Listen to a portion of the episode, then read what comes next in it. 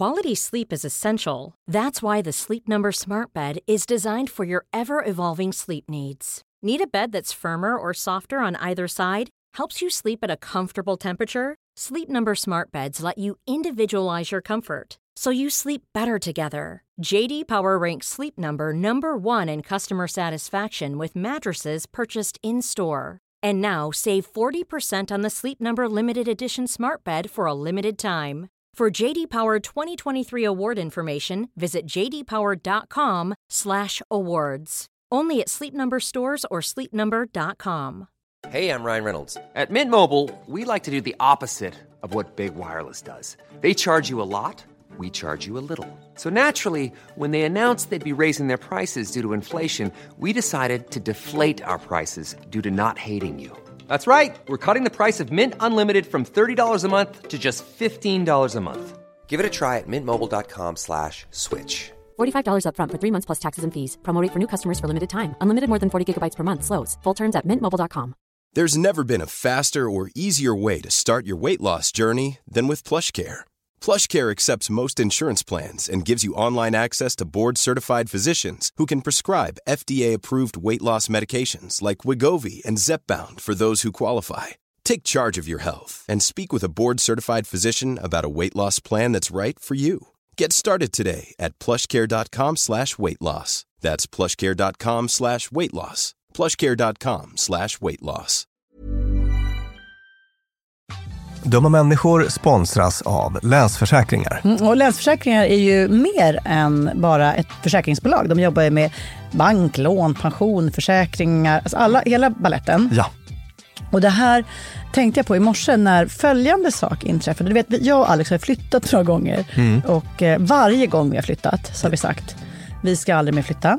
Ja. Vi har också sagt vi ska aldrig mer renovera. Du vet, så här, inte en kökslucka ska bytas ut, inte en färg ska målas om. Nu är det så här och det här blir toppen. Ja. Och det har vi liksom lyckats hålla i nya lägenheten tills det blev vinter. För vet du vad som hände då? Nej, berätta. Jag behöver ett badkar. Och vet du vad jag då är så glad över? Nej. Att jag har buffertsparat just för såna här grejer. Så att jag sätter över den lilla summan 1600 kronor varje månad på ett litet konto. Enkom för när såna här saker dyker upp. Att jag bara måste ta bort en liten duschvägg och stoppa in ett badkar. Och det tänker vi nu göra. Ja, så att oavsett vad någon säger eller vad man säger till sig själv så är det mycket i livet som förändras. Och då finns Länsförsäkringar där för alltid. Så kom ihåg att Länsförsäkringars Bank kan hjälpa dig med lån och sparande. Så att du har till exempel en buffert för när saker och ting förändras. Tack så mycket Länsförsäkringar. Dumma människor sponsras av Svenska möten. Och vi har ju pratat om dem och deras tjänster tidigare. Men nu blev det lite aktuellt Björn, för du och jag ska på konferens. Mysigt. Och om du, precis som vi, ska på konferens, vi är ju bara vi två, Ja. men om man är kanske ett större företag som ska fixa allt ifrån ett stort event med logi, mat och aktiviteter och kanske typ show och uppträdanden. Eller bara ett mindre dagmöte på bara några timmar. Ja. Så är Svenska möten den givna partnern att vända sig till för att boka.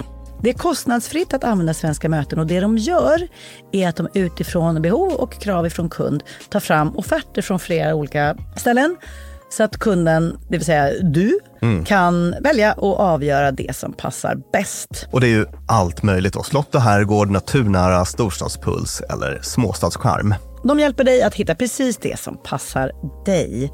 Det finns ett jättestort utbud och självklart sparar ju det här då väldigt mycket tid. Och Björn, hur gör man då om man vill planera möten eller konferens och använda sig av Svenska möten som partner? Gå in på svenskamoten.se och där kan du välja hur du vill boka. Det går att boka direkt online, göra en förfrågan via ett formulär, chatta med Svenska mötens medarbetare, ingen bot ska jag säga, eller ringa om man vill prata med någon. Ja, alltså svenskamoten.se. Så tusen tack Svenska möten. Björn, jag har en fråga som jag har velat att vi ska fokusera på i den här podden ända sedan begynnelsen. Nämligen,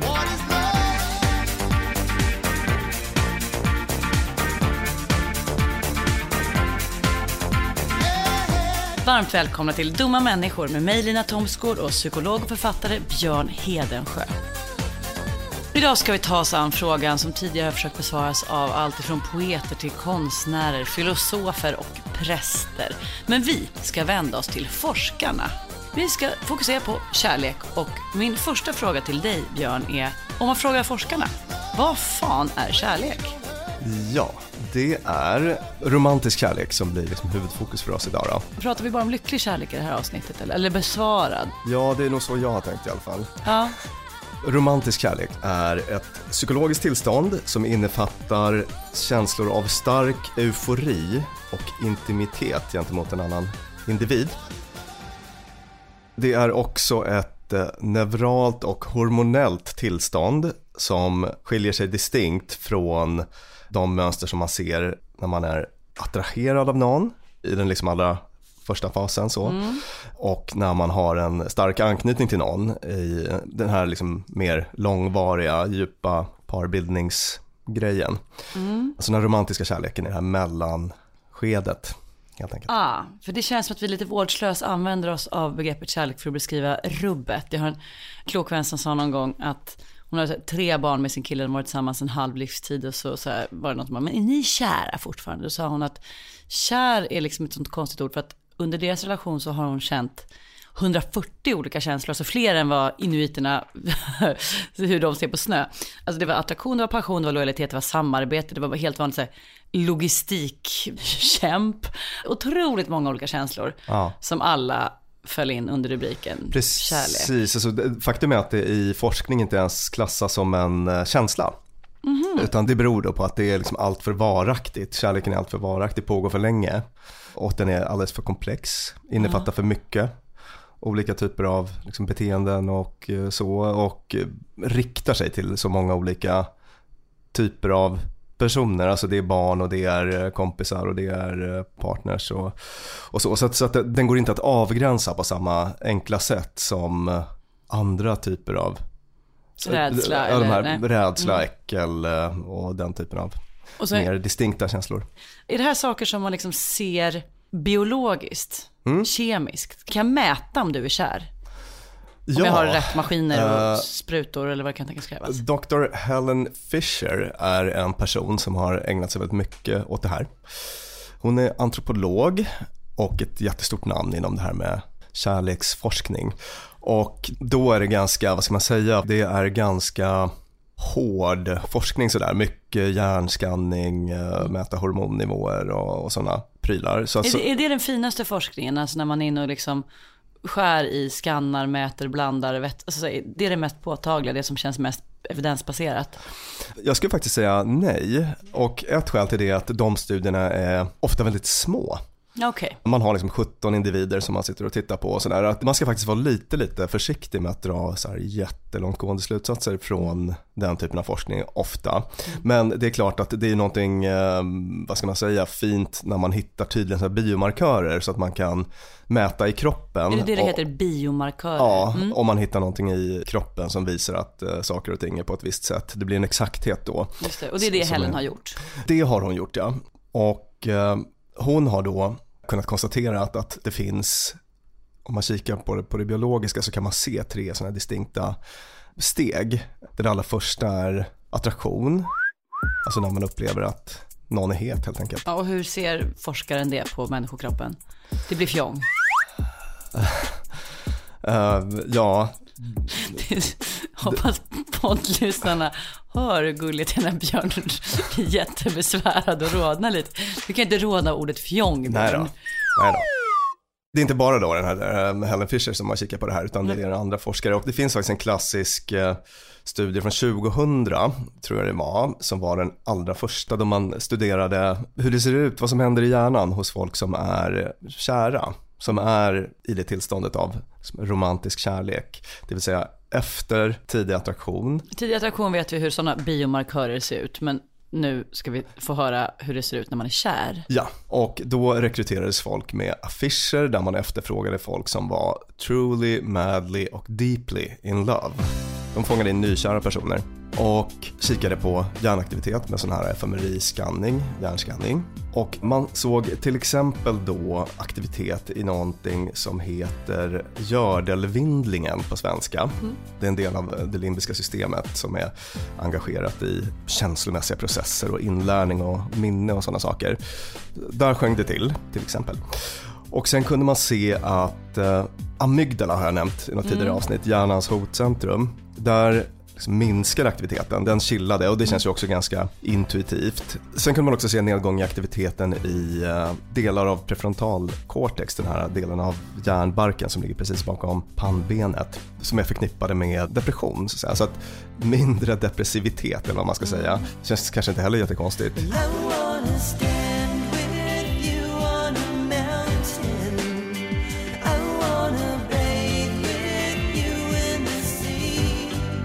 Så det var några sådana neuroanatomiska korrelat, Lina, som man kunde se i den här studien. Folk som är romantiskt involverade med varandra vill ju i regel ligga med varandra. Mm. Intressant nog så kunde man i den här studien se att det var inte samma områden som aktiverades här när de fick liksom tänka på sin partner, titta på bilder och så. Det var inte långt ifrån men det var ändå distinkt annorlunda. För det där är ju något som är en sån evig fråga liksom. Är jag bara tänd eller är jag kär? Så det kan kännas jättestarkt men det betyder inte att det behöver vara kärlek. Are you in love or in lust? Are we creating something which is gonna grow? Or are we just there for the quickie? En annan sak som de kunde konstatera det var att det här tillståndet mm. verkar distinkt. Alltså det skiljer sig från liksom andra former av attraktion och sån här liksom långvarig parbonding som blir när man har varit mm. ihop i 40 år och så. Mm. Och det finns en hypotes då om att det här tillståndet av romantisk kärlek kan hålla i sig mellan sex månader och fyra år där någonstans. Alltså kan man eh, ha den här typen av känslotillstånd och gentemot mm. eh, en partner. En vanlig fråga som jag tror att jag har bollat med i stort sett alla jag känner något skede i livet är, men är jag kär? Är jag tillräckligt kär? Känner det jag borde känna? Etc. Kan man gå till hjärnskanningen och få svar? Det kanske man kunde få. Den bara, du är bara kåt lille vän. Eller, nej hörru, nu har du övergått till lång, lång, långvarig anknytning. Som inte är fy skam, ska vi tillägga. Nej. Det var intressant, när jag läste på om det här ämnet så hittade jag någon studie där man hade kikat på folk som eh, hade varit tillsammans väldigt länge men som ändå kunde uppvisa den här typen av uh, mönster här, i hjärnskanningen, mm. den här romantiska kärleksprylen syntes hos dem även efter en väldigt lång relation. Det tyckte jag var lite uppmuntrande och härligt. Ja. Och då hade man kikat en del på hur de så säga, betedde sig i sin relation. Mm. Och eh, apropå tidigare avsnitt så kunde man se att de till exempel då hade sex oftare. Sen är frågan vad som är hönan och ägget där. Mm, ja, om det är mer sex som ger en känsla av romantisk kärlek eller om det är den romantiska kärleken som... Som gör att man vill ligga. I love that you get cold when it's 71 degrees out. I love that it takes you an hour and a half to order a sandwich.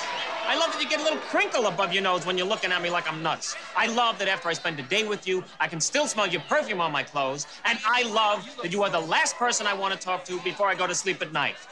And it's not because I'm lonely, and it's not because it's New Year's Eve. I came here tonight because when you realize you want to spend the rest of your life with somebody, you want the rest of your life to start as soon as possible. Du har pratat lite om, om vadet, vad det är och vilket skede man pratar om den här romantiska kärleken. Men varför då, evolutionärt? Varför blir vi kära? Nej, men jag läste en intervju med en uh, annan kärleksexpert. Lucy Brown heter hon och hon är neuroforskare på Albert Einstein College of Medicine i Ooh. New York. Och hon uh, sa så här att Hjärnskanning visar att det är väldigt primitiva neurala system kopplade till igenkänning av belöning, eufori, motivation som är aktiva hos nästan alla när de tittar på ansiktena hos de som de gillar och när de tänker kärleksfulla tankar om de här personerna. Det gör att kärlek hamnar i samma kategori som andra basala överlevnadssystem som hunger och törst. Så att otroligt basic och hon fortsätter. Jag tänker på romantisk kärlek som en del av den mänskliga reproduktivitetsstrategin. Den hjälper oss att bilda par, vilket i sin tur hjälper oss att överleva. Vi är byggda för att uppleva kärlekens magi för att drivas till varandra. Så att man ska få avkomma och avkomma för arten vidare. Exakt så. Du sa ordet igenkänning. För det är faktiskt något som jag iakttagit genom mitt liv när det kommer till det här med när jag känner kärlekskänslor. Exempel. Är på fest hemma hos en kompis, en kille kommer in genom dörren och det jag känner är kärlek vid första ögonkastet. Jag tänker så här, det här är hur det känns. Att jag bara, wow. Jag känner så mycket värme, trygghet. Alltså, jag, åh, den här personen är snygg, han, är, han har allt jag vill ha. Tänkte jag om människan som jag hade sett i en sekund. Och sen så pratade vi lite under kvällen och någon gång slog det mig att, nej men för i helvete han ser ut som Björn Kjellman. Det är ju det. Jag vet ingenting om den här människan, han är kanske inte ens speciellt stilig, han ser bara ut som Björn Kjellman, som jag då i flertal filmroller har tillskrivit en massa olika egenskaper. Finns det här fenomenet? Alltså att vi känner igen någonting hos någon och därmed väcker det starka känslor hos oss? Ja, jag, jag tänker på två olika Björn Kjellman-effekten, kan vi kalla det det? fenomen. Det finns något som heter mere exposure effect och det är att man har sett att det räcker med att ha sett en person förut för att man ska liksom tycka lite mer om den. Det gäller väl inte alltid då, men jag menar det kan vara någon man har sett förut och upplevt något negativt med Ja, och det, då gäller det såklart inte. Men, men att om man har liksom i, i, i neutral kontext, om du bara har exponerats för ett ansikte förut så kommer det liksom öka likability något hos den personen om man liksom mäter det. Och kanske just det lite omedvetna. Alltså, jag, jag minns inte att jag och Alex lite snabbt dansade förbi varandra på Gagnefestivalen. Men sen när vi såg det som jag trodde var första gången. Så kände jag bara att hans färger lyser lite starkare än alla andra. Ja, men alla hade andra är du lite kanske, blekare. Ja. vi är ju så otroligt, liksom, det är så häftigt det här med mänsklig ansiktsigenkänning. Hur, Alltså vi har sådana avancerade processorer för ansiktsigenkänning, det är så coolt faktiskt. Exakt, du hade kanske sett Det är love hack. Om man, om man vill att någon ska bli förtjust i en ska man säga snabbt sväva förbi i liksom periferin.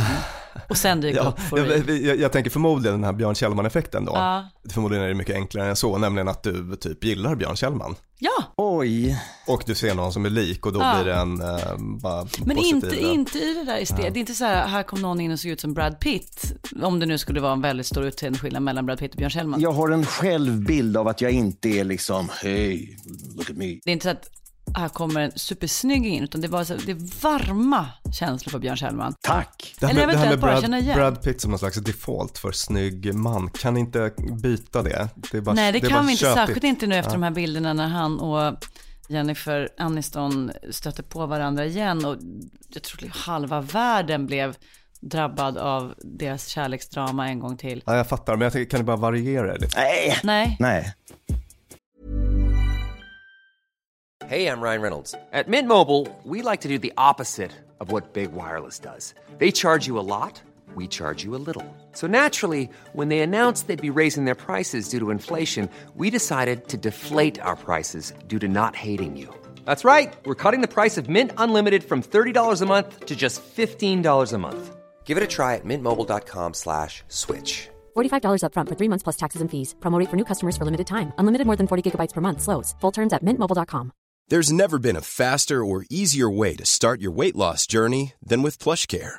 PlushCare accepts most insurance plans and gives you online access to board-certified physicians who can prescribe FDA-approved weight loss medications like Wigovi and Zepbound for those who qualify. Take charge of your health and speak with a board-certified physician about a weight loss plan that's right for you.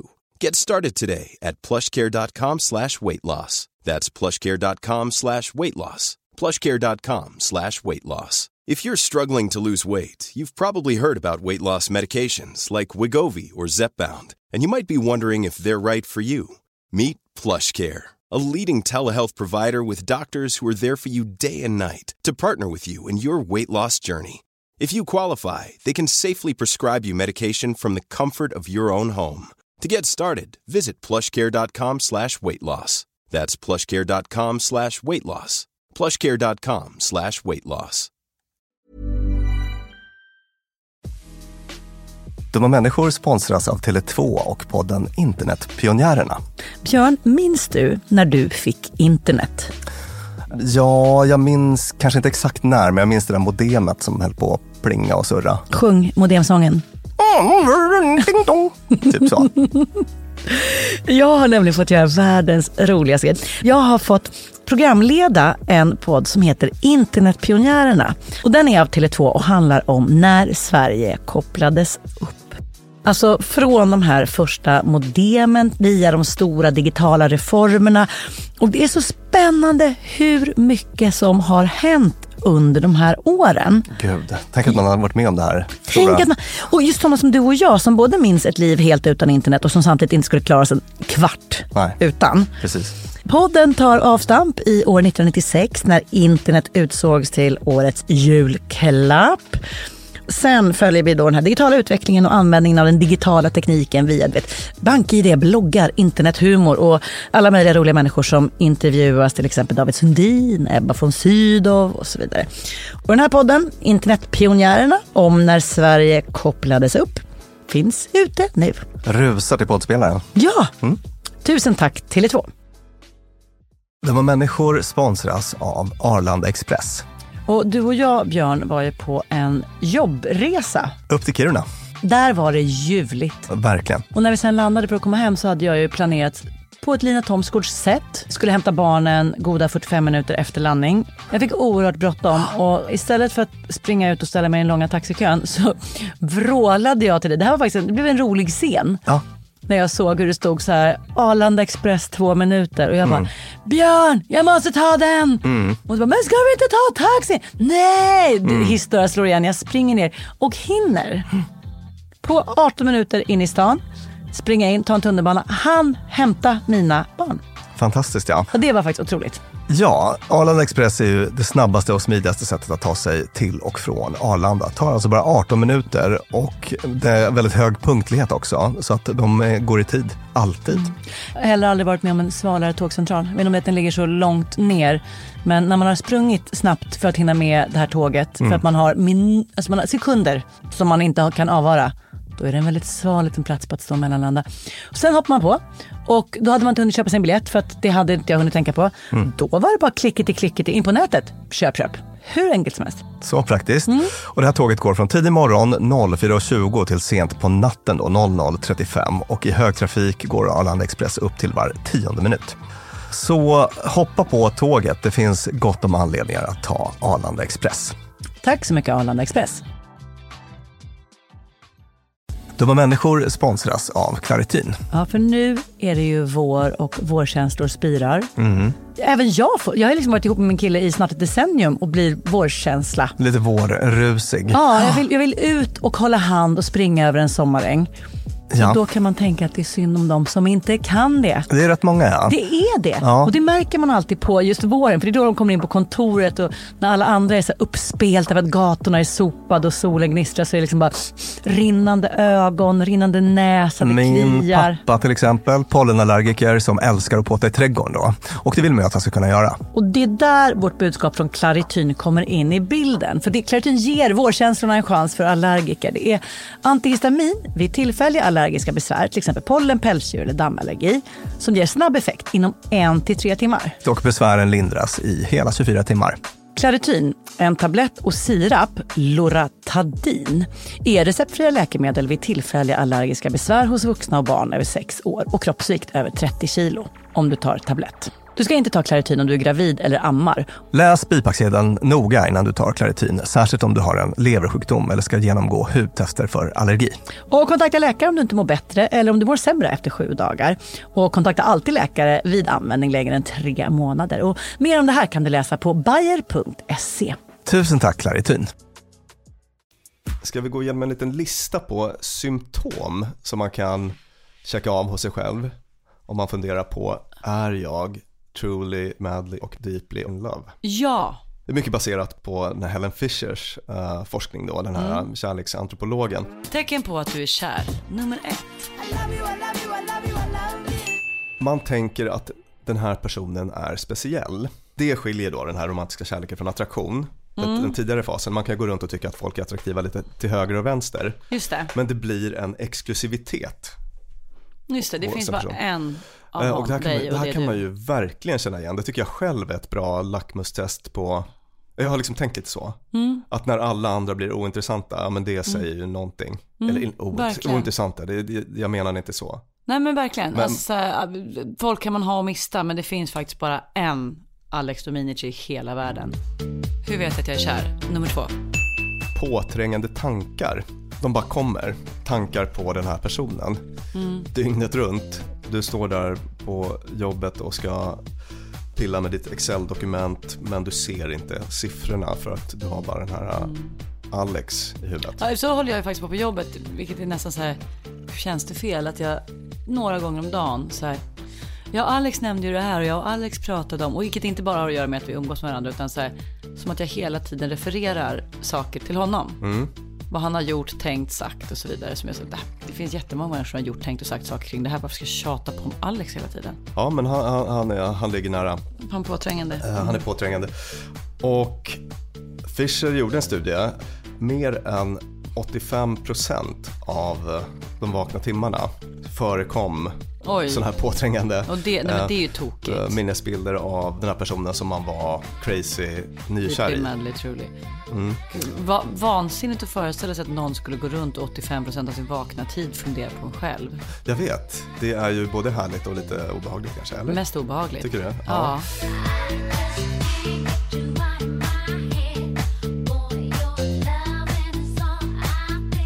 Tecken på att du är kär nummer tre. Emotionell instabilitet. Skratta gråta, skratta gråta. Ah. Exakt. Och Det är den, ju sexigt. tycker du det eller Nej, var det, det ironiskt det, nu? det, är min, det är en av mina, jag tycker inte om den egenskapen så mycket. Men jag känner igen. Ja, hos andra eller hos dig själv? Både och. Ja. ja, alltså det kan ju vara kul men också lite jobbigt. Alltså, för det involverar ju både positiv affekt men också sånt som liksom, oro eller rädsla för att det inte ska hålla eller s- stress och så. Så att det, det är ju ett tveeggat svärd så att säga.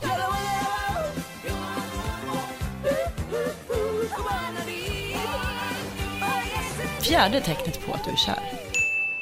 Man får ett väldigt starkt fokus på positiva sidor hos den här personen. Kan man också känna igen. Ja, verkligen. Kanske att då så är man inte speciellt uppmärksam på ovanan att släppa underkläder precis när man råkade stå när man klädde av sig och så. Utan man missar det. Man tänker vilken fin rödvinssås den kan reda med vänsterhanden. Ja. Tänker på att det du känner är kärlek. Nummer fem. Emotionellt beroende. Det här tycker jag också är ett bra lackmustest som jag har använt på mig själv för att förstå om det här är en person som jag kanske rent utav är kär i. Det är att man eh, börjar bli lite svartsjuk kanske. Eller att man får separationsångest eller att man blir lite rädd för avvisande. Alltså att den typen av saker börjar betyda någonting. Oh, så jag vill inte paja hennes teori, men det är ju en av de grejerna som jag tycker kan följa med väldigt långt efter att en relation har tagit slut och kärleken är borta. Det får ändå inte vara med någon annan. Eller behu, gick du vidare? Alltså inte bara hos mig själv utan överallt. Att säga, jag vill inte vara med dig. Jag känner ingen eufori. Jag ser inte positivt på. Jag tycker inte du är speciell. Men du får inte vara med någon annan. Nej. Eller hur? Det är så där svartsjukan är liksom, jäv, biter sig fast. Visst, alltså, men då tror jag att det är liksom en svartsjuka av annan kvalitet. Mm, det Liksom, det, det, det är en annan sorts, liksom. Ja. då blir det nästan som att det är kanske någon så här tävlingsinstinkt som är igång eller så. Det känns som att det är ett annat system. Började verka kärlek banne mig, nummer sex. Känslor av empati. Man känner stark empati för den personen som man är romantiskt Mm. kär i. Man kan liksom uppleva den personens smärta Mm. som sin egen. Och man kan också liksom vara beredd att göra väldigt mycket för att eh, den här personen ska må bättre och så. Mm. Där är ju kärlek plötsligt logisk i bemärkelsen om vi är två personer som båda anstränger oss för att göra livet lite bättre för den andra. Så kommer det ju bli gött för oss. Alltså, här, jag känner mig lycklig när jag gör dig glad. Jag blir glad och du blir glad. Och samma sak gäller för den andra. Då blir ju det en liksom ett plus ett blir tre. Alltså det finns en uppåtrörelse i det som känns bra. Jag tänkte någon rätt. Tänker på att det du känner är kärlek. Nummer sju. Aligning interests uttrycker den här forskaren det på Ja. engelska då, att man eh, blir bara väldigt intresserad av, av det den här andra personen pysslar med, eller man får ett sånt intresse. Jag tycker själv att det är helt otroligt fint och väldigt rörande och eh, liksom attraktivt om jag märker att någon som kanske inte är så intresserad av det som jag håller på att pyssla med, så här typ vildmarks eh, gear. Den här personen struntar i det. Men liksom frågar mig om mina tält. Alltså det är ju så otroligt härligt och jag hoppas att man kan vara så själv också. Eller det kommer ju naturligt. Det är det som är så härligt. Att man bara, men gud, berätta allt om din knyppling. Och baksidan av det där är väl när folk liksom börjar gå på krogen som satan och blir alkoholiserade för att den de är tillsammans med eller började feströka för att den de var kär i gjorde det. Ja, precis. Alla hobbys är inte sunda. Så är det, ungdomar. Nummer åtta på listan över saker du gör när du är kär. Det finns ju då det som på engelska kallas possessiveness. Att man upplever en känsla av att eh, den här personen eh, tillhör mig. Det blir lite så här strings attached helt plötsligt. Eh, nära kopplat till det här med att börja känna svartsjuka och sånt och såklart. Det tänker jag också hänger ihop med det här med fortplantning. Att Ja. vad rörigt det skulle vara om jag blev på smällen när det var lite ah, farsa hit och dit, jag vet inte. Ja. Det blir liksom enklare om vi har du och jag bestämmer att nu löser vi det här så att du är kvar trots att ungen kommer gorma i några år. Väldigt lättbegripligt ur ett sånt evolutionspsykologiskt eh, perspektiv. Ja.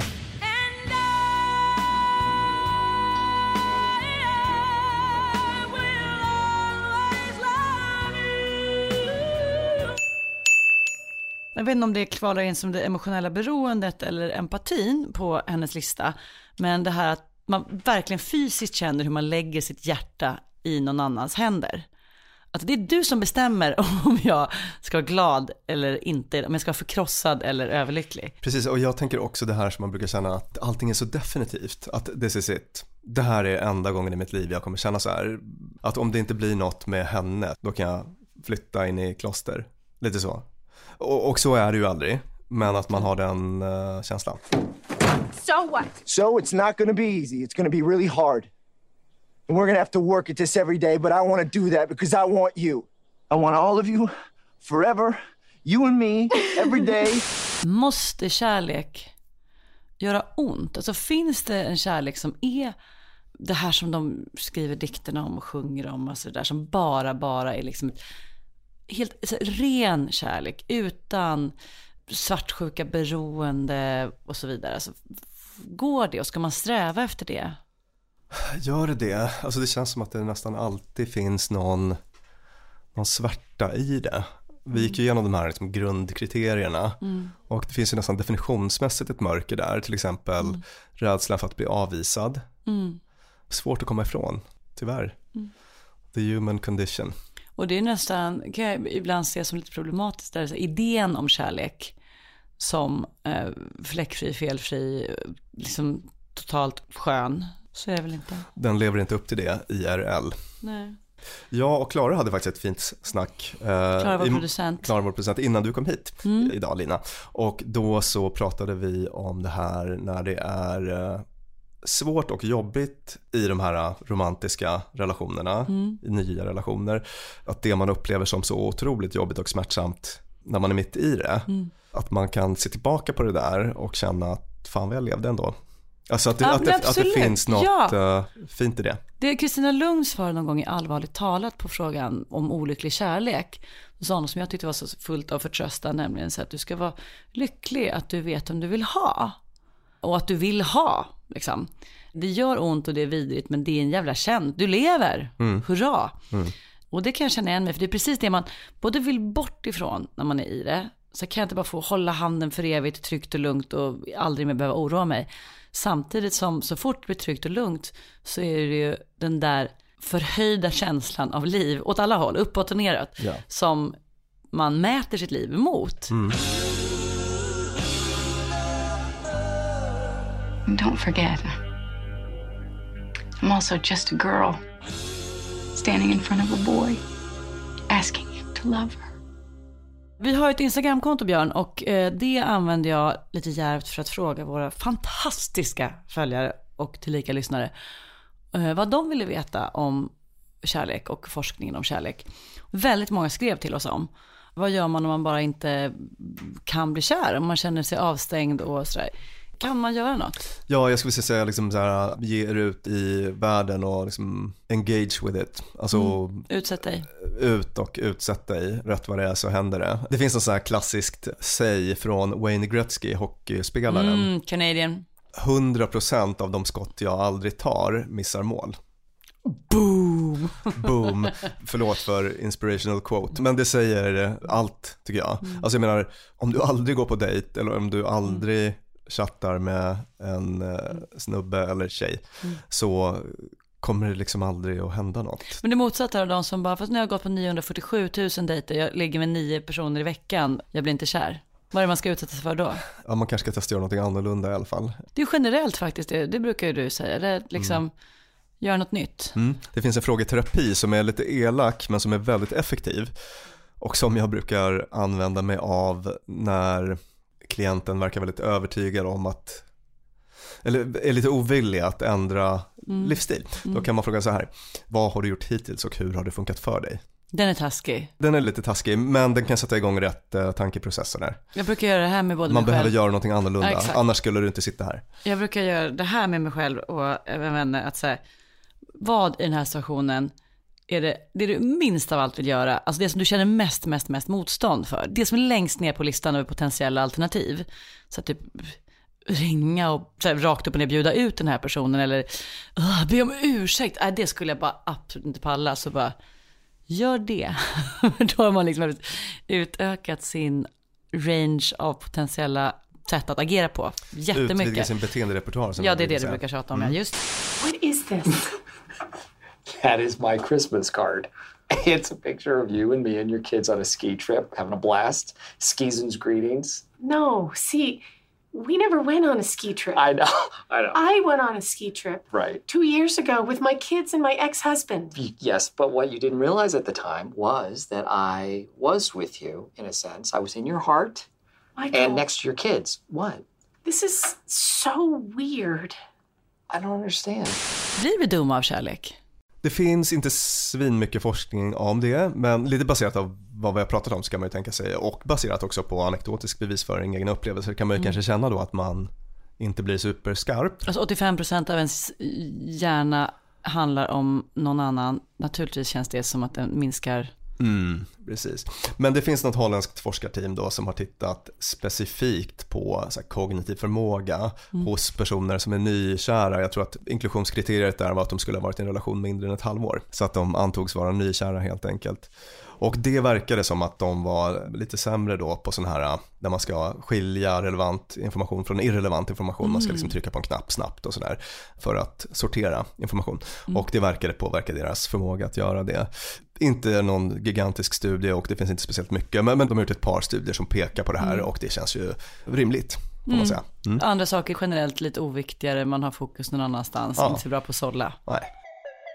Rent reproduktionsmässigt, har kärleken liksom något så här start och slutdatum? Du sa att den här mysiga romantiska kärleksperioden varar sex månader till fyra år ungefär. När vi har varit med varandra i fyra år och då ett eventuellt barn är tre, Ja. är det då man bara, nej tack och adjö, nu behövs inte jag för det här barnets fortlevnad längre. DNA är out there, nu drar jag. Det förekommer ju såklart, eller det vet ju både du och jag. Ja, det var det Eh, jag ville komma till, det här har man ju hört. Ja, men det är också så då att det finns den här tredje fasen som också är distinkt och som man kan se i forskning att den verkligen i hjärnskanning och så, som har liksom lite olika distinkta tecken. Det som Helen Fisher kallar attachmentfasen. Så här djup, eh, långsiktig kärlek med en partner som man hänger ihop med väldigt länge. Att det, det liksom övergår till det. Så att det inte är över för att den här romantiska kärleken är slut. Och sen så kunde vi också då konstatera att de tecken som vi kan se i romantisk kärlek även förekommer i vissa riktigt långa relationer. Så att det finns hopp där också. Vi kommer behöva göra ett helt eget avsnitt om olycklig kärlek. Men den romantiska kärleken som är besvarad har vi då berört idag i detta avsnitt av Dumma människor med mig Lina Thomsgård och Björn Hedensjö, författare och psykolog och producent Klara Wallin. I nästa veckas Dumma människor ska vi prata om några av de mest spännande människorna jag vet, nämligen psykopater. Vad är det som definierar en psykopat? Vilka är psykopater? Är det du eller är det eventuellt jag? Och är de verkligen dumma?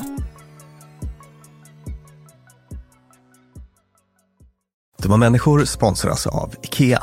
Om det är något jag lärde mig som inredare av kontor, när jag jobbade inte som inredare av kontor, jag var ett vanligt chef på ett kontor Ja. som behövde inredas, Mhm. så var det hur viktigt det var att den inredningen vi hade, stolar, bord, skärmar, allt sånt, var flexibelt. Ja, Vi började som två personer, vi blev åtta personer, ibland var vi tolv personer. Mm. Så vi behövde både bli fler, vi behövde stuva om och folk har ibland, lite olika behov. ibland behöver man vara avskärmad och ibland inte. Exakt.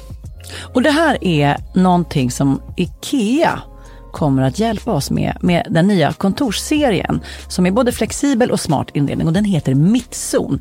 Zon med Z, Mittzon. Och mittzon består av höj och sänkbara skrivbord, akustikskärmar, fällbara bord och växtväggar på hjul. Så det är enkelt att skapa trivsamma arbetsytor med plats för både möten och eget fokus. Och det är framförallt enkelt att skapa de här flexibla ytorna. Alltså att man kan förändra och anpassa efter aktiviteter och nya arbetssätt. En sån här grej är ju det här med hybridarbete. Du vet Mm. att man jobbar lite hemifrån, lite fysiskt på arbetsplatsen. Och sådär. det. det ställer ju verkligen helt nya krav på det fysiska kontorets roll. Man behöver en helt ny flexibilitet och bekvämlighet. Och det här är ju varför IKEA grundades i Älmhult 1943 för att skapa en bättre vardag för de många människorna. Så upptäck mittzon och mer om detta kan du läsa på ikea.se företag. Tusen tack IKEA! A lot can happen in the next three years. Like a chatbot may be your new best friend. But what won't change? Needing health insurance. United Healthcare Tri Term Medical Plans are available for these changing times. Underwritten by Golden Rule Insurance Company, they offer budget friendly, flexible coverage for people who are in between jobs or missed open enrollment. The plans last nearly three years in some states, with access to a nationwide network of doctors and hospitals. So, for whatever tomorrow brings, United Healthcare Tri Term Medical Plans may be for you. Learn more at uh1.com. Mom deserves the best, and there's no better place to shop for Mother's Day than Whole Foods Market. They're your destination for unbeatable savings, from premium gifts to show-stopping flowers and irresistible desserts. Start by saving 33% with Prime on all body care and candles. Then get a 15-stem bunch of tulips for just $9.99 each with Prime. Round out Mom's menu with festive rosé, irresistible berry chantilly cake, and more special treats. Come celebrate Mother's Day at Whole Foods Market. Planning for your next trip? Elevate your travel style with Quince. Quince has all the jet setting essentials you'll want for your next getaway, like European linen, premium luggage options, buttery soft Italian leather bags, and so much more. And is all priced at 50 to 80% less than similar brands. Plus, Quince only works with factories that use safe and ethical manufacturing practices. Pack your bags with high-quality essentials you'll be wearing for vacations to come with Quince. Go to quince.com slash pack for free shipping and 365-day returns.